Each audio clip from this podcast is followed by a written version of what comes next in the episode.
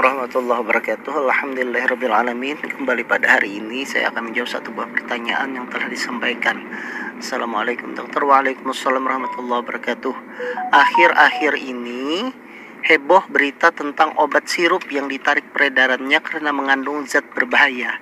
Saya sebagai seorang ibu rumah tangga yang memiliki anak kecil khawatir juga. Karena biasanya anak kalau sakit malas minum obat. Apalagi kalau bukan sirup tambah sulit minumnya. Yang mau saya tanyakan, mohon penjelasannya tentang zat kandungan dalam sirup tersebut, Dok. Yang kedua, bagaimana solusi alternatif selain obat sirup untuk anak? Bolehkah anak minum tablet yang dihancurkan? Yang ketiga, bila obat sirup yang tidak mengandung zat berbahaya tersebut, apakah masih boleh diminum? Mohon penjelasannya dok. Terima kasih dari Ibu Daniarti. Baik Ibu Daniarti, terima kasih banyak atas pertanyaannya. Jadi tentang terkait tentang perkembangan adanya zat berbahaya yang heboh pada beberapa waktu terakhir. Baik, uh, saya akan berbicara tentang masalah uh, zat yang terkandung dalam sirup tersebut. Jadi sebenarnya memang yang namanya sirup itu tidak hanya zat aktif saja, tetapi juga dia ada tambahan-tambahan. Tujuannya untuk apa? Ya tujuannya supaya misalnya zat aktifnya tersebut uh, cepat misalnya menyerap di dalam tubuh kemudian aktivitasnya juga baik kemudian eh, supaya misalnya penyerapannya itu menimbulkan efek yang cepat misalnya itu semuanya adalah fungsi-fungsi uh, zat zat tambahan. Nah, salah satunya adalah yang sekarang lagi heboh itu adalah di ethylene glycerol dan di ethylene glycerol itu sebenarnya ada adalah sebuah pelarut. Jadi dia digunakan supaya tidak terjadi adanya gumpalan zat aktif di dalam larutan sirup yang menyebabkan dosisnya itu nanti pada saat diminum tidak tepat. Nah, di ethylene glycerol dan ethylene glycerol ini tentunya ternyata dalam kadar yang berlebihan dia bisa menyebabkan terjadinya kerusakan dan gangguan yang salah satu saya ketahui itu gangguannya itu ada gangguan sistem saraf, kemudian gangguan pencernaan dan gangguan ginjal. Nah, inilah pada sirup-sirup yang ditemukan terutama pada kasus di Afrika tersebut ternyata dosisnya itu berlebihan yang menyebabkan anak-anak di sana terjadinya kegagalan ginjal dan terjadinya kematian dan uh, sekarang ini terbaru juga di Indonesia dan dalam tahap pengembangan atau pemeriksaan oleh BPOM untuk melihat obat-obat sirup apa saja yang mengandung uh, gliserol dan dietil gliserol. Jadi memang sebenarnya yang namanya tambahan zat pada sirup tersebut juga diperbolehkan tetapi tentunya yang aman. Nah, yang terjadi sekarang ini adalah bahan yang berbahaya. Sehingga kita doakan saja semoga BPOM itu melakukan penelitiannya terhadap obat-obat yang beredar di Indonesia ini dapat segera tuntas sehingga masyarakat kembali merasa aman dengan obat sirup yang ada. Kemudian yang kedua, Bagaimana solusi alternatif selain obat sirup untuk anak? Bolehkah anak minum tablet yang dihancurkan? Jadi prinsipnya begini, obat sirup itu adalah sama sebenarnya obat tablet, cuma dia itu dibuat sirup untuk memudahkan kepada orang-orang yang tidak bisa meminum tablet.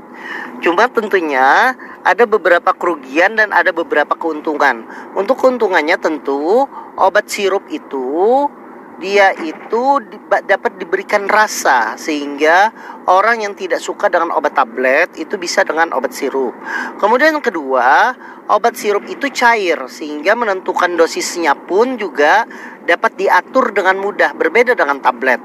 Kalau tablet itu fisiknya misalnya paracetamol 500 mg, kalau pada anak dosisnya hanya 125 mg, maka kita perlu memotongnya itu menjadi seperempat tablet dan ini tentunya akan menyulitkan dan tidak akurat.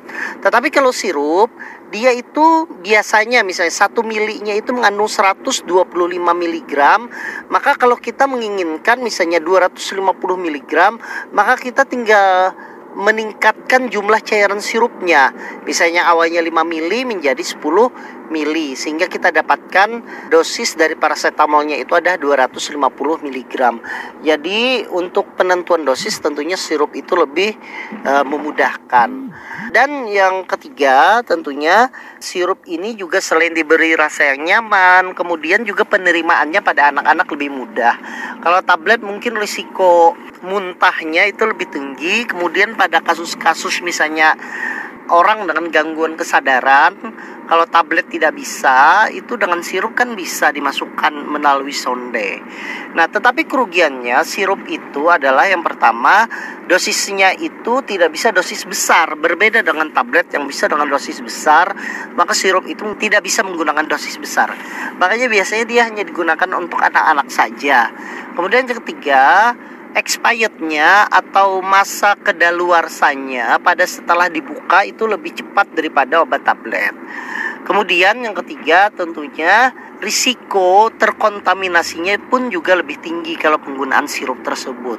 Maka uh, ada positif dan negatifnya. Kalau pertanyaannya, kalau misalnya sirup itu di, sementara itu tidak diperbolehkan dulu, apakah anak boleh minum tablet yang dihancurkan? Ya boleh-boleh saja, boleh-boleh saja asal memang obat tersebut adalah obat yang aman diberikan pada anak. Tetapi ingat, dosis harus diperhatikan. Seperti yang saya sampaikan tadi, kalau seandainya misalnya anak tersebut hanya perlu paracetamol 125 mg, maka kalau kita menggunakan paracetamol tablet yang 500 mg, maka kita harus betul-betul membaginya itu menjadi 4 empat potong dulu, seperempat dulu baru kita gerus supaya mendapatkan dosis yang 125 mg.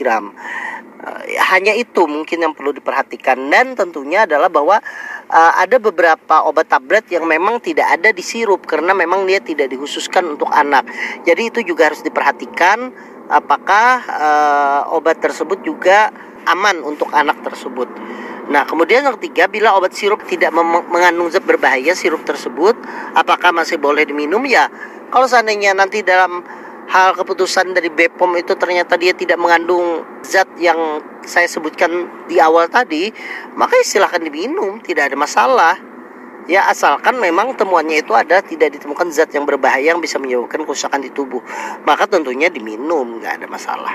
Demikian Ibu dan Yarti atas pertanyaannya, semoga itu bisa bermanfaat dan kita semua diberikan kesehatan oleh Allah Subhanahu Wa Taala. Wassalamualaikum warahmatullahi wabarakatuh.